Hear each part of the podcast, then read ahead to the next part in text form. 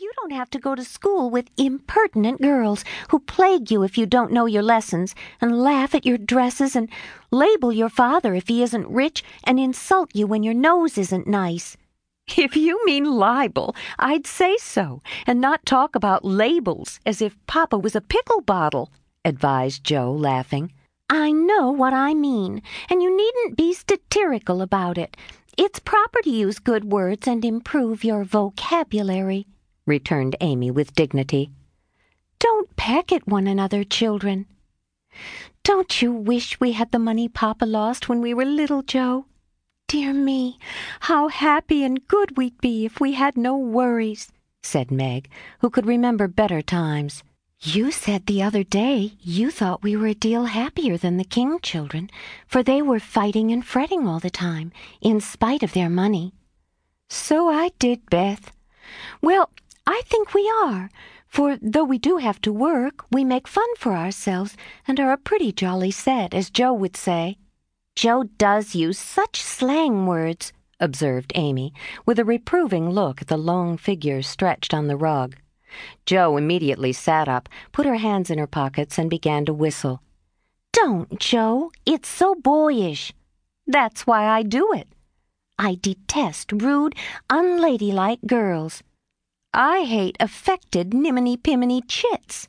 Birds in their little nests agree, sang Beth, the peacemaker, with such a funny face that both sharp voices softened to a laugh, and the pecking ended for that time.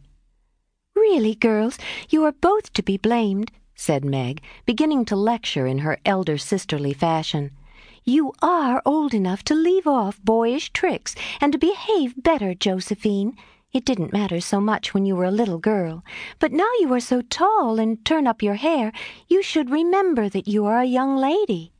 I'm not, and if turning up my hair makes me one, I'll wear it in two tails till I'm twenty cried Jo, pulling off her net and shaking down her chestnut mane. I hate to think I've got to grow up and be Miss March and wear long gowns and look as prim as a china aster. It's bad enough to be a girl anyway when I like boys' games and work and manners.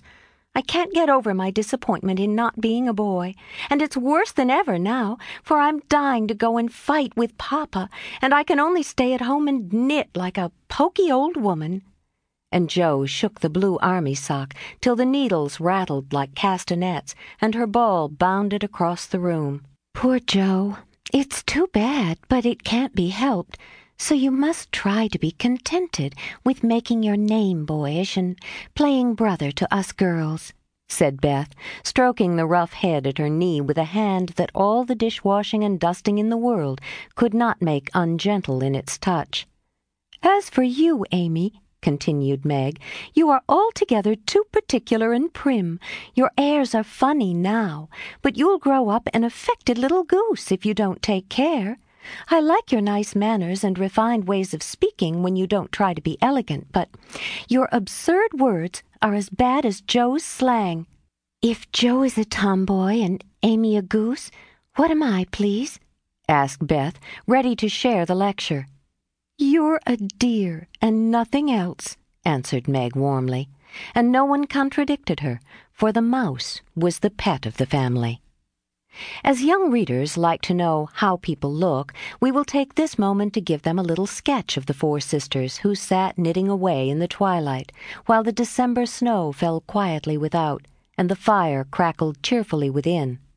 It was a comfortable old room, though the carpet was faded and the furniture very plain. For a good picture or two hung on the walls, books filled the recesses, chrysanthemums and Christmas roses bloomed in the windows, and a pleasant atmosphere of home peace pervaded it. Margaret, the eldest of the four, was sixteen and very pretty, being plump and fair, with large eyes, plenty of soft brown hair, a sweet mouth, and white hands, of which she was rather vain. Fifteen year old Jo was very tall, thin and brown, and reminded one of a colt, for she never seemed to know what to do with her long limbs, which were very much in her way.